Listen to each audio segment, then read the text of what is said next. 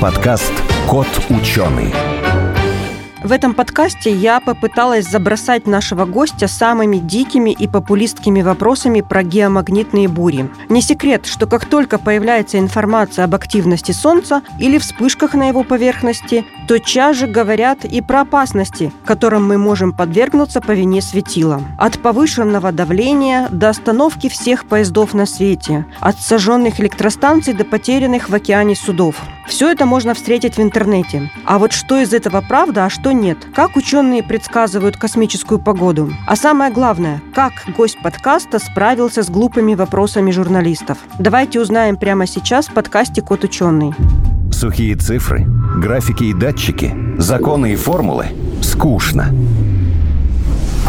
Нужна ли наука в нашем обществе потребления и ярких рекламных слоганов? Пандемия и природные катаклизмы показали, что без науки нам в никуда – это подкаст «Кот ученый», где мы попытаемся понять, что происходит в окружающем мире и постичь суть явлений. Сегодня у нас в студии Кирилл Холодков, старший научный сотрудник лаборатории геоинформатики Института физики Земли, кандидат технических наук. Здравствуйте. Добрый день. Сегодня мы же с вами говорим о космической погоде. С такой погодой у нас вроде бы все определено, в кавычках я так говорю, потому что у нас и на Земле с погодой не определено. А вы занимаетесь тем, что прогнозируете, определяете космическую погоду. Правильно? Мы изучаем космическую погоду. Прогнозы даете? Определять это совсем сильное слово. Насчет прогнозов существуют полномочные организации, которые занимаются прогнозами. Угу. Эта тема достаточно тонкая, с ней надо осторожно. Что же касается самих проявлений как бы, космической погоды, то да, мы в том числе занимаемся исследованиями, пониманием, методиками угу. и инструментами в том числе и так далее. Того, что касается в том числе и космической погоды тоже. Космическая погода это что имеется в виду? Это только Солнце, что происходит на Солнце, или что-то еще влияет на это? Конечно, одним из главных актеров на этой сцене является наша звезда Солнце, но не единственный. Существует также так называемое галактическое излучение, но его проявления достаточно редки. Основной действительно актер – это наша звезда, наше Солнце, пылающий шар 110 раз больше радиуса Земли, в 150 миллионах километров. Безумное расстояние. Но, тем не менее, он э, значительно влияет как на космический климат, так и на наш, нашу обычную гидрометеорологию. Космический климат – это состояние магнитного поля Земли, околоземного пространства, межпланетного угу. пространства, все, что связано с проявлениями солнечной активности. Излучением, да? Ну, то есть, как фотоны себя ведут? Кроме фотонов, масса других историй происходит. Э, дело в том, что э, проявление космической погоды на Солнце – это не только, ну, если мы притянем рентгеновские вспышки к фотонам, то не только рентгеновские вспышки, также и протонные вспышки, также и выбросы корональных масс. То есть, это вот буквально частички Солнца, отрывающиеся и уносящиеся на огромных скоростях в околоземное пространство, которые имеют шанс, по моделям мы можем это даже определить, спрогнозировать, мы, в смысле, человечество научилось это делать, попадание в магнитное поле Земли, что вызовет уже дальше те феномены, которые мы называем феноменами космической погоды. Всеми любимая аврора, полярное сияние, и другие, но уже менее приятные вещи. Не такие вещи. любимые, да? Да, менее приятные вещи. Это о чем вы говорите? Не менее приятные вещи. Сразу приходит на ум о том, что вот магнитные бури, которые там влияют на некоторых людей, у кого-то давление повышается. Хотя э, у ученых на этот счет тоже нет определенности единого мнения. Доказательная медицина не подтверждает э, то, что магнитные солнечные бури влияют на людей. Но, допустим, есть среди и многих ученых, которые занимаются и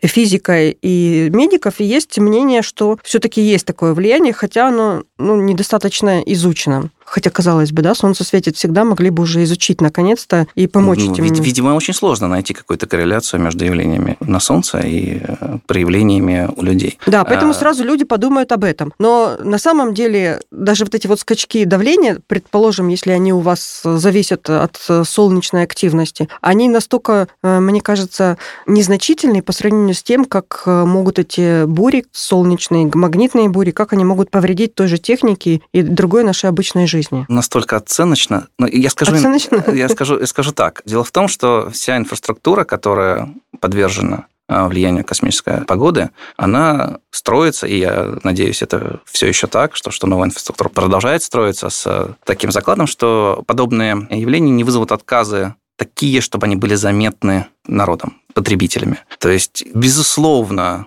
некоторые отрасли страдают от эффектов космической погоды. Но они имеют соответствующие регламенты, как предупреждать как решать последствия, мы не видим, поэтому в новостях страшные сводки о том, что там ну, произош... что произошли там непреднамеренные бывает... отключения энергосистем. Но это бывает достаточно редко. Ну, когда там последний раз было где-то лет 50 назад, да, в 89 году, когда все таки там в Канаде, в США там ну, подключались... Почему? По-моему, 2006 год. 2006. Так, а также а, были... Все-таки бывает. Ну, это единичные вещи. И опять же, они э, не были уже насколько я помню, повреждены, они были намеренно отключены, чтобы избежать повреждений. Угу. То есть... Э, Заранее можно отключить, да? Индустрия уже... Ну да, конечно. То, что касается энергосистем, то да, есть определенные эффекты, которые достаточно внезапные, труднопредсказуемые, которые, скорее всего, нанесут ущерб. Но основной эффект – это снижение эффективности высоковольтных линий в плане трансформации. Спадает эффективность трансформатора, он начинает греться и сгорает в итоге. Угу. Но это... GPS отключается. GPS чуть позже. А, Секунду. Это про другое, да? Это да, GPS с GPS интереснее. А что касается вот нагрева, конечно, это все предотвращается, это все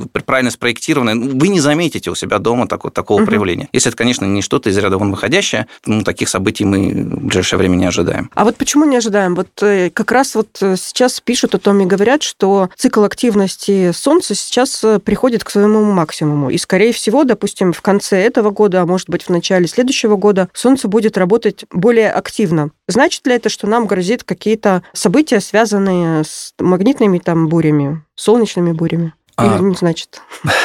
Или просто потеплеет у нас? Нет, нет, нет. Значит, э, насчет изменения температуры в связи с космической погодой, это достаточно такая отдаленная тема. А что касается циклов, действительно, у Солнца есть отмеченные циклы, в том числе всеми любимый 11-летний квазицикл, он просто не всегда 11 лет. Действительно, в декабре 2019 года этот цикл снова начался, и мы находимся на фазе нарастания солнечной активности. То есть частота вспышек и прочих проявлений на Солнце, она вырастает. Пик предсказать сложно, но некоторые группы ученых говорят, что это придется на 25-26 год, может быть, чуть раньше. Потом она пойдет на спад. Что касается увеличения количества магнитных бурь, геомагнитных бурь и других проявлений, безусловно, их частота вырастет. Значит ли это, что люди как-то это отдельно заметят? Ну, только если из сводок о том, что на Земле очередная геомагнитная буря. Северное сияние можно будет чаще увидеть, да? С большей вероятностью. Безусловно. Вот это интересно. Да. Опять же, для большинства людей это будет иным образом незаметно. Угу. То есть, да, северное сияние, окей, хорошо. А вот э, отрасли некоторые, они будут предпринимать соответствующие меры, чтобы и снизить ущерб, избежать риска для здоровья и так далее, и так далее. В первую очередь это касается операций э, в космосе. Это космические аппараты, спутники. Это люди на орбите. Дальше спускаемся вниз. Это авиация, в частности, гражданская авиация, потому что коммерческие лайнеры в основном занимают достаточно высокие эшелоны из разных побуждений, экономии топлива и так далее. А чем больше высота, тем больше риски, связанные с явлениями космической погоды, но не только. Опять же,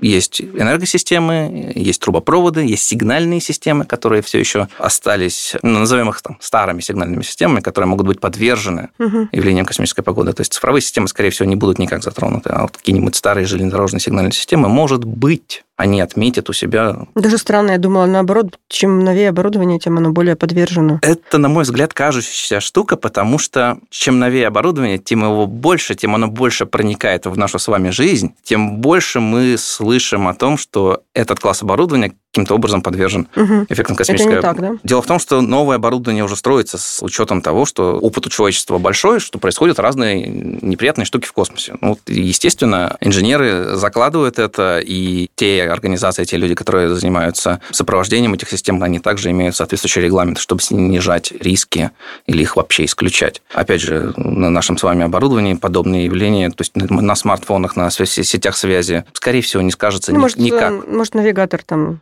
будет подвисать. Про навигацию это правильное направление. Дело в том, что действительно спутниковая навигация может терять точность. Но это, опять же, заметно только в тех местах, где это крайне-крайне важно. Я так полагаю, что следует некоторое введение сделать по поводу того, почему это вообще важно. Да. Спутниковая навигация, она работает на основе сигналов, которые посылаются большим количеством спутников, которые находятся на орбите. Сигналы эти достаточно слабые, потому что спутники находятся в геосинхронных орбитах. Это Достаточно тысяч, далеко, да. Тысячи километров, десятки тысяч километров, да. И здесь, на Земле, мы не располагаем никаким таким в кармане серьезным приемным оборудованием, что как-то очень уверенно принимать эти сигналы. Потому что антенны в телефонах, например, или там в автомобилях, ну, они достаточно скромны по размерам. Тем не менее, а, это оборудование способно принимать э, сигналы от там, десятков таких космических аппаратов одновременно. Все было бы здорово, если бы не было ни атмосферы, ни ионосферы. А ионосфера – это та часть атмосферы, которая заряжается... Она э, идет выше атмосферы, да, немножко? Э, нет, нет, это часть атмосферы. А, То есть, атмосферы? грубо говоря, там 60-70 километров и выше – это уже ионосфера. Угу. У нее несколько слоев выделяемых, но это не столь важно. Важно то, что часть газа, которая там находится, она ионизируется. И когда она ионизируется, она соответствующим образом влияет на прохождение радиоволн через нее. Безусловно, это как бы основной фактор, влияющий на работу спутниковых систем навигации, из не очень предсказуемых, скажем так. Ну, второй фактор – это вот состояние так называемой тропосферы, это водяной пар и так далее, но это уже в меньшей степени. Так вот, если мы гипотетически зарядим нашу ионосферу, там, например, локально как-то нагреем до очень больших значений, то мы начнем терять сигналы спутников, которые находятся по отношению к нам где-то ближе к горизонту. Ну, то есть наше воображаемое расстояние до них оно будет больше, чем до спутника, который непосредственно над нами. Ну, то есть Грубо говоря, если мы посмотрим на горизонт, то мы говорим о спутнике, который вот у нас будет перед глазами. Где-то там в 30 тысячах километров, но, но, но вот перед глазами. Не, не тот, который над нами. Вот мы, мы будем терять качество сигнала с ними, и у нас будет ухудшаться точность позиционирования. Это не значит, что эффекты космической погоды, которые мы наблюдали в предыдущие солнечные циклы, ну, или которые мы ожидаем сейчас, они вызовут отказ в работе даже потребительского, то есть то, что у нас с вами в карманах навигационного оборудования. Это крайне маловероятный сценарий. На снижение точности да. И опять же, речь идет о снижении точности не на там, сотни метров. Мы потеряем, ну, окей, будет точность не, не, не 2 метра, а 5 метров. Для человека на Земле, который ищет по навигатору кафе, это не критично совершенно. Для кого это критично? Это критично, например, для систем помощи посадки воздушных судов. Как мы знаем, некоторые самолеты, ну, большинство коммерческих лайнеров, они обладают э, системами помощи и даже способны садиться сами. Эти системы, распространенные системы, это двух видов. Это инструментальная система посадки, это то, что вот мы привыкли видеть уже последние лет, ну, не знаю, 30, 40, 50. Это оборудование, стоящее на краю взлетно-посадочной полосы, излучающие специальные смодулированные сигналы радиочастоты. Маячки такие. Маячки, да-да-да. И оборудование на самолете захватывает эти маячки и производит посадку. Для более безопасной, более точной, а также для более сложных аэропортов, к аэропорту еще важно правильно подойти, особенно если это небольшой аэропорт, где-нибудь в высокогорье или в гористой местности, или возле воды где-то. Чтобы к нему точно, стабильно подойти, а, существует еще, собственно говоря, на борту авиалайнеров приемники спутниковой навигации. Вот для них-то как раз эта точность крайне важна. То есть, да, не миллиметры, но сантиметры им очень важны. И для этого аэропорты оборудуются дополнительными так называемыми опорными станциями. То есть мы производим измерения не только на борту, мы производим измерения и в аэропорте, и сообщаем эту информацию на борт. Таким образом, мы получаем невероятно точное решение позиции борта, невероятно точные подходы, заходы и посадки. То есть на глаз сейчас никто не садит самолет? Э, там Конечно, безусловно, безусловно, э, ручная посадка, насколько мне известно, это обязательный фактор тренировки э, летного состава и естественно, практикуется и тренируется. Нет, конечно же, это не означает, что мы доверяем полностью автоматике воздушного судна. Нет, это означает, что мы снижаем риски. Угу. То есть более надежная, более уверенная. Опять же, может речь идти о плохой погоде, о ветре и так далее. Вот эта вот история с вообще наблюдениями космической погоды для авиации, она связана как раз с тем, чтобы предупредить и снизить риски. То есть мы не говорим сейчас о том, что эффекты космической погоды способны запретить какой-то полет. Угу. Просто мы понимаем, что летный состав, а, люди, которые занимаются навигационным обеспечением, они будут знать, что на пути а, или во время приземления возможны эффекты космической погоды. Или когда уже самолет находится на подходе, что вот сейчас вот развивается эффект космической погоды. Ну, ну подождите в ожидании там 10 минут, и вы сможете выполнить э, заход на этот очень сложный аэропорт. Больше... А то есть 10 минут, а через 10 минут что, все пройдет? Есть эффекты космической погоды, которые длятся десятки минут, есть эффекты космической погоды, которые длятся неделями. Угу. Но что касается именно радионавигации, то длительные периоды деградации, они крайне маловероятны. Поэтому Это все достаточно узкое по времени, спорадически возникающее, трудно прогнозируемое, надо признать. Но, опять же, навигация – это не единственное, что как бы страдает. Я сейчас глупый вопрос задам. А вот когда самолет летит э, высоко на большой высоте, если он там потеряет какую-то там 10 минут навигацию, не может так случиться, что он там начнет падать? Конечно, Или там нет. приборы отключатся Безусловно, нет. из-за Нет, магнитной нет, бури? Нет, не может быть такого, нет? На моей Это, наверное, тот вопрос, которого вы боялись, да, от меня? Ну, нет, нет, нет. Конечно, авиация продолжает быть самым надежным видом транспорта. Количество резервирований в системах самолета поражает воображение. Э, Надежность, опять же, очень высокая. Отказ какой-то системы, например, радионавигации, не приводит ни к каким катастрофическим последствиям. Совокупность факторов может привести к последствиям. Суще- Когда все совпало. Когда очень многое совпало. Мгм. Опять же, я, я не могу привести случаев потерь воздушных судов, связанных с космической погодой, по-моему, их нет. Но есть случаи отдельных а, таких показательных разбирательств, что вот, мол, добровольное донесение у нас вот во время полета отказал один из или автопилотов, или один из... а, Датчиков каких-то. или один из систем определения положения, прост- пространственного положения, и соответствующие органы, по-моему, это была Австралия, соответствующее ведомство Австралии занималось этим вопросом, пришел к выводу, что это действительно эффект, э, так называемый вот спорадический сбой в электронной системе, вызванный проявлением космической погоды. То есть, да, вот заряженная частица попала ровно куда не надо и вызвала этот отказ. А мы же на самом деле не можем никак экранировать. Э, Мы можем только, вот как вы говорите, сделать э, там дубликаты, какие-то резервные системы, а экранировать э, не электронные системы от солнечных излучения, вот это высокоактивно, никак невозможно. Я правильно понял? Ну, на мой взгляд, полностью избавиться от проявлений заряженных частиц. Они могут быть, они, их энергии могут достигать колоссальных значений. Полностью избавиться, конечно же, нельзя. Но инженеры, когда проектируют подобные системы, они, э, естественно, закладываются в том числе на возможность такого исхода. И, например, если говорить о космических аппаратах или об аппаратах, которые э, используются на других планетах, то мы с удивлением обнаружим, что там, в аппарате, запущенном там, в 2005 году, какие-то там низкие частоты работы процессора, какие-то там жалкие 400 МГц, какие-то там жалкие 256 мегабайт памяти, ну или, или около того, когда у нас здесь вот уже вот Мгм, с да. полки гигагерцы, терабайты и так далее. Это связано с тем, что при проектировании этих устройств были использованы более защищенные технологии, приемы, которые позволяют защитить работоспособность устройства. Естественно, это сказывается и на доступных ресурсах, однако этого вполне достаточно для решения тех задач, которые эти аппараты решают. Это же касается оборудования, которое стоит в самолете. То есть электроника аэрокосмического класса, она не та же самая, что стоит в компьютере, в десктопе там, или на телефоне. Так же, как и это же можно сказать об автомобильной электронике. Там, конечно, вряд ли инженеры защищаются от эффектов космической погоды, они скорее защищаются там, от радиоэлектронных помех и от всяких всплесках по питанию, но тем не менее они на это закладываются. Вот так же, как и они закладываются на эффекты космической погоды при проектировании электроники, которая полетит. А подождите, а там же еще люди сидят. Э, Это же получается, что они подвергаются излучению солнечной радиации. Это как будто бы их засунули в рентгенаппарат на долгое время. Безусловно, персонал, который находится на борту, Не только персонал, там еще живые пассажиры. персонал во многом тоже живые пассажиры. Нет,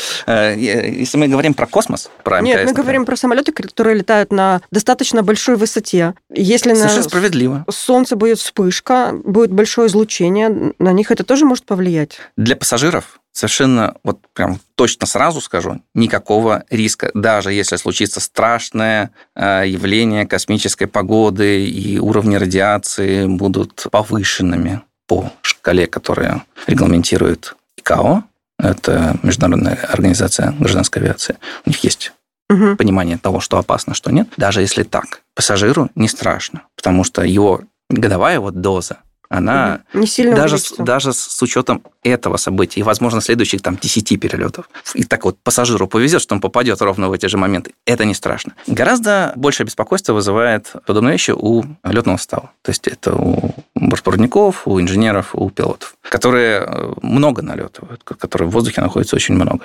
И вот о них и беспокоится наш глобальный регулятор ИКАО и регуляторы национальные, там, Росавиация и так далее. То есть для них есть нормы, прописаны пределы, а, существуют указанные пороги, при которых выпускаются соответствующие, ну, вот как по погоде у нас есть метар, сводка о состоянии, потом скорость ветра, высота облачности и так далее. Вот есть похожая сводка про радиационную обстановку. То есть, если случается какое-то событие, которое ведет к повышению мощности дозы на определенных эшелонах, в определенных местах планеты, то экипаж э, и соответствующий персонал, который занимается аэронавигационным обеспечением, получит эту сводку и примет соответствующее решение. Ну, например, полететь ниже, полететь позже, снизиться, вам, если это во время полета. На данный момент, с тех пор, как эти сводки стали распространяться по миру, как были запущены соответствующие центры космической погоды, которые занимаются исключительно авиацией. Подобных сводок выпущено не было. Не было почему? Потому что пороги не были превышены. А вот э, совсем недавно, в апреле, помните, было такое мощное северное сияние, связанное вспышкой? Его видели даже в Питере. Это была не вспышка, это был выброс корональных масс. Да, был серьезный геомагнитный шторм по меркам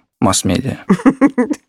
По нашим меркам, да? А по, по меркам индустрии, ну, так 3 из 9. Бывает ну, побольше, да? Возможно, побольше. Ну и, конечно, конкретно по геомагнитным штормам я не, не готов привести угу. статистику, как когда они были более серьезными. Безусловно, они и могут быть более серьезными. Но, опять же, это не то, что вызывает повышение мощности дозы на эшелоне. Это очень ограниченное количество явлений космической погоды вызывает повышение мощности дозы. То есть это та самая страшилка, которая никогда не случится. Вот. А что же касается Авроры, то Аврора – это то, что мы видим. А так страдают в основном сигнальные сети, операторы силовых систем электроснабжения, которые мониторят всю эту ситуацию, возможно, что-то где-то отключают превентивно. Страдают некоторые виды радиосвязи. В основном в приполярных регионах. Вообще говоря, приполярные регионы – это то, то, то, что, что важно. Если говорить вообще о влиянии космической погоды, в частности, на авиацию, раз уж мы начали про авиацию, то в целом-то все вот эти вот э, движения и глобального регулятора, и национальных э, регуляторов, и инициативных групп, они начались с того, что, смотрите, ребята, у нас тут есть замечательные короткие маршруты, например, из европейской части, из Европы, там, например, в Северную Америку, через Северный полюс ну, практически, так называемые полярные маршруты. И меньше топлива, и быстрее, ну и вообще все замечательно. Учитывая, что современные лайнеры способны выполнять трансатлантические перелеты, учитывая, что совсем современные лайнеры способны лететь из Северной Америки в Австралию одним разом, это не проблема для техники и даже не проблема для экипажа. То есть там сменный экипаж, даже если это долго по времени, проблем нет. Но есть другая проблема иного плана. В северных районах зачастую гораздо более сильны проявления космической погоды. То есть и в южных, также в полярных, скажем так, на Южном, на Южном полюсе происходит ровно все то же самое, там просто люди не живут. А на Северном полюсе мы, естественно, все это видим. И в частности, очень важный момент – это высокочастотная связь. То есть связь, работающая на частотах там, 30 МГц. Почему это важно? Потому что это тот тип радиосвязи, который используется э, воздушными судами для связи с Землей или с другими воздушными судами, находящимися на очень большом удалении. То есть там за 2000 километров и далее. То есть когда у нас нет прямой видимости с получателем данной радиопередачи. Потому что когда есть прямая видимость, они используют другие частоты, проблем нет даже в случае каких-то там страшных проявлений космической погоды. Хотя отмечены отдельные случаи проблем с этим при очень отдельных обстоятельствах. Нечастое явление. ВЧ-связь она же кратковолновая связь, она страдает при... Ну, она просто не становится невозможной при определенных явлениях космической погоды. И это сподвигло создание регламентов, вообще подробное изучение того, как это влияет на авиационную технику. Кажется, в 2017 году все это было запущено в работу и были введены в работу глобальные центры космической погоды для авиации. Эта связь может пропадать, а это не здорово, когда мы находимся в полярной зоне. Потому что ну, там тоже люди не живут. Там у нас нет наземных никаких систем, с которыми мы могли бы связаться, а поддерживать связь – это один из э, таких краеугольных камней безопасности полетов. Не единственный риск, конечно, связанный с космической погодой, мы уже отметили радиацию, но вот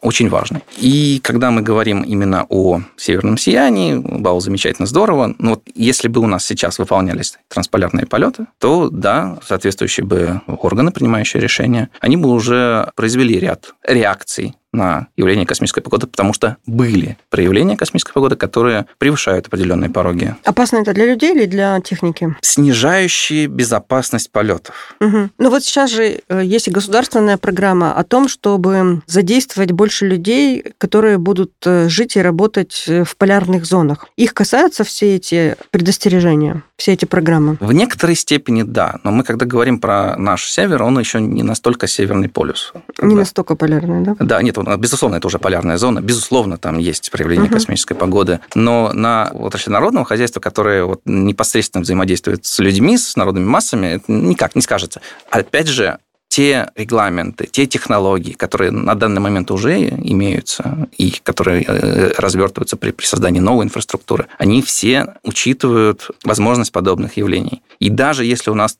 там, технологически не заложен резерв, например, на какой-то наземной инфраструктуре, или даже если там, инженеры не заложили какую-то устойчивость дополнительную, оно может быть, этот риск может быть снижен за счет определенных действий управляющего персонала. То есть нельзя сказать, что мы что-то возводим, куда-то инвестируем средства, что может внезапно отказать, что приведет к каким-то там проблемам. Нет, э, это всегда достаточно решаемый вопрос. То есть не приведут явления космической погоды к катастрофам, по крайней мере, в обозримом будущем. Угу. Вот вы сказали такую вещь, что трудно прогнозировать. Почему? Ну, тут придется рассказать немножко об устройстве Солнца. Точнее так, о тех элементах, которые вот важны для наблюдений именно хорошо ну, неправильно сказать, хорошо изученных, но изученных факторов космической погоды. Активные регионы – это та штука, про которую часто говорят, вот эти там солнечные пятна. Их появление, их э, движение по солнечному диску – это тот фактор, который наблюдают, который описывают, и определенные конфигурации этих пятен, этих активных регионов, их положение, они позволяют сделать с некоторой вероятностью, могут позволить спрогнозировать вероятность событий э, на Солнце, которые в дальнейшем приведут к проявлению космической погоды на Земле. Речь идет о рентгеновских вспышках, протонных вспышках, о выбросах коронных масс. Они все ассоциированы в основном, не 100%, но в основном ассоциированы с активным регионом. Когда нет активных... С пятнами. С пятнами. Угу. грубо говоря, когда мы находимся в солнечном минимуме,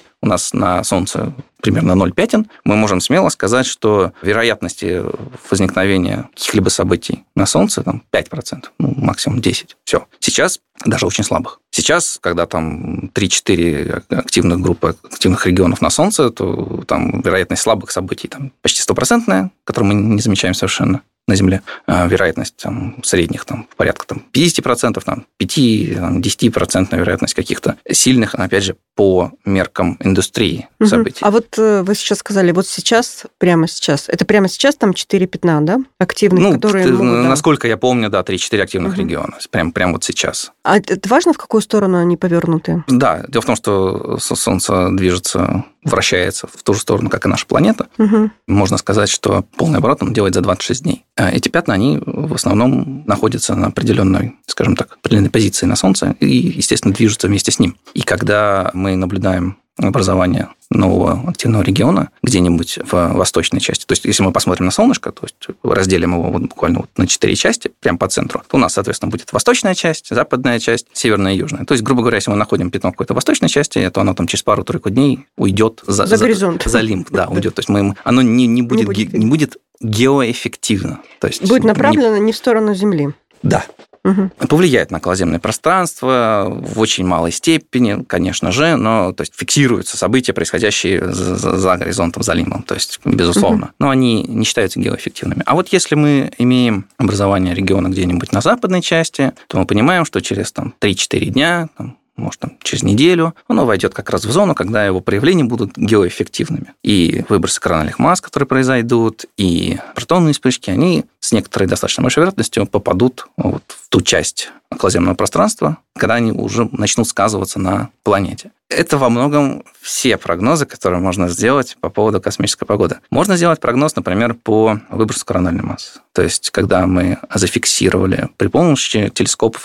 коронографов, находящихся на орбите, выброс корональной массы, мы можем понимать, куда он, скорее всего, опять же, направлен, каковы его скорости. И дальше существует определенное количество моделей, которые позволят рассчитать, попадет или не попадет. Опять же, точности не столь велики, чтобы можно было сказать, что вот прям стопудово попадет или там стопудово не попадет. Хотя да, например, стопудово попадет скорее невозможно, а вот скорее, если стопудово не попадет, это да. Ну, то есть промах э, определить, стопроцентный промах определить можно. А дальше уже, чем ближе мы фиксируем движение от этой массы, тем выше уже точность прогноза, да, и можно будет сказать там за день, за два, за три, что ожидается геомагнитная буря. То есть за пару дней долетает? Мощные э, выбросы могут и за пару дней долететь, более медленные за 3-4 дня. Бывает один выброс за... Это очень большая разница. Да, но это все в принципе рассчитывается. Но нельзя сказать, что вам назовут час, когда начнется геомагнитная буря. Угу. Нет, конечно. Бывает, что один выброс догоняет другой. То есть мы фиксируем несколько, даже больше, чем выбросов было, пиков геомагнитной активности. Вернемся к началу. Вот этот э,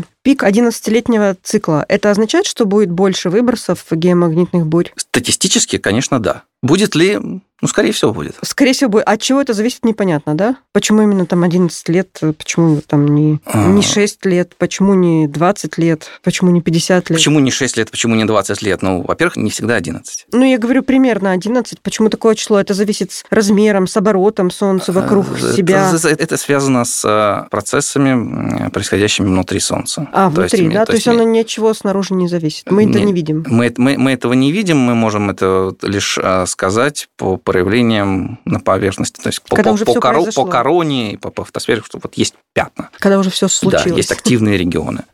Что же касается пика, опять же, нельзя сказать, когда он точно будет. Мы статистически... Он же возникает не внезапно, то есть э, до того, как случится пик, еще очень долгое время будет очень повышенная активность. Когда случится да. пик, вам никто не скажет, что пик случился. Ну, но все вам... равно, это будет несколько месяцев какой-то активности Солнца очень-очень большой. Мне не нужно день и час, это может быть полгода длится. Нет никакого такого фактора на Солнце, который скажет, что вот сейчас пик. Угу. То, что был пик, скажут потом, когда будут наблюдать спад активности. Когда до нас Через несколько, долетело. Ну, уже пройдет масс, масса событий, вы их не заметите, скорее всего. Землю сожгет э, солнечное излучение. и тогда мы излюбленная тема, излюбленная тема сценаристов кино, которые ну, делают фильмы. Ну, это интересные вещи, потому что действительно очень много не изучено, и тут, э, как вы говорите, прогнозы, они не настолько точные, не настолько могут э, достоверно сказать, что может произойти, что не может. Откуда мы знаем, что может произойти через тысячу лет? Там? Ну, через тысячу лет э, уже будут совершенно другие люди. Вот, э, они, я полагаю, и будут заниматься этим вопросом.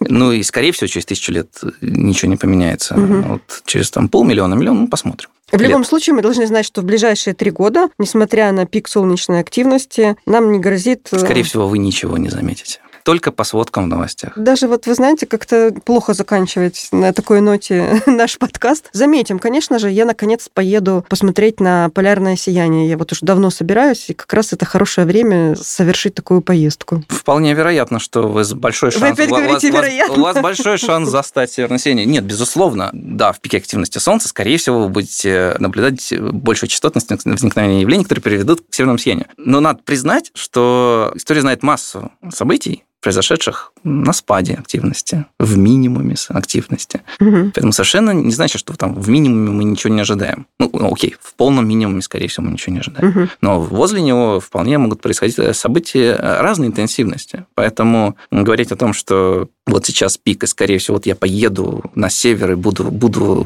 Не разочаровывайте меня. Ну, тогда, Хорошо, может не быть, буду. А, тогда может быть такой вариант, давайте скажем, что, допустим, в ближайшие там 2-3 года не стоит э, злоупотреблять э, загоранием на солнце, особенно в полярных широтах.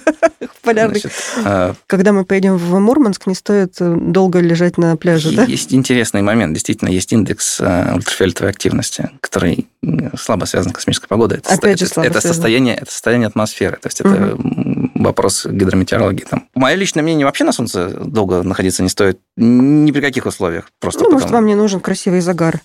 Поэтому вы так и считаете. Вероятно. Хорошо, в завершении подкаста, что мы можем э, сказать по поводу космической погоды? Нужно ли за ней следить, этим интересоваться? Нужно ли как-то строить свою жизнь, опираясь на нее? Вот мы же все-таки с вами, допустим, сегодня взяли зонтики, да, потому что посмотрели, что будет дождь по прогнозу, а его нет. Что нужно учитывать, когда мы говорим о солнечной, о геомагнитной погоде? Если вы заняты в отрасли, угу. которая занимается космосом. Авиации. Ну почему радио? Мы же сейчас с вами говорим на радио. Вы сказали, что это влияет на радиоволны. Нас могут не услышать в тот день. Просто-напросто. Хорошо. Да. Если, если мы говорим про радио, про наше цифровое современное суперустойчивое радио с доставкой по запросу через э, суперзарезервированные высокоскоростные переплетенные сети вообще даже думать не стоит угу. шанс отказа настолько ничтожен, что даже, даже думать не стоит. Опять же, если вы заняты в специальных сферах, то, естественно, вы уже учитываете космическую погоду. Скажем так, много сейчас действительно в медиа материал, материалов, да, спекуляции, спекуляции, что вот грядет какая-то там супер вспышка, супер буря, которая грозит всему ну, интернету. Да, да, я же с этого начала, да, я тоже да, да. подвержена ну, ну, этому влиянию. Ну нет, э, совершенно не стоит на это как-то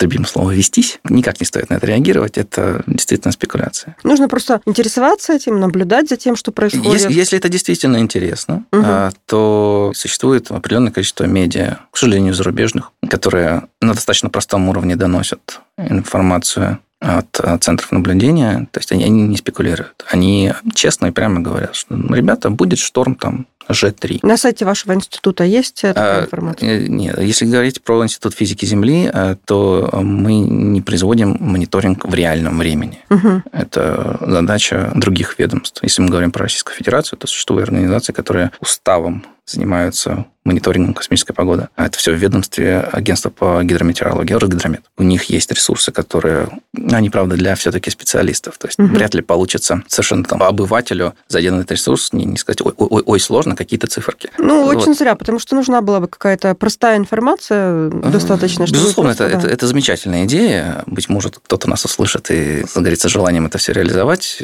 Безусловно, угу. и Академия наук, и Институт физики Земли, и, и я уверен, что и Росгидромет и консультативную, и любую другую поддержку окажут. Потому что все, кто занимаются всерьез космической погодой, они во многом не любят вот такие спекуляции и, и панику, которая возводится определенными медиа, скажем так. Хорошо, спасибо вам. Я напомню, в нашей студии был Кирилл Холодков, старший научный сотрудник лаборатории геоинформатики Института физики Земли, кандидат технических наук. Спасибо. Спасибо вам огромное.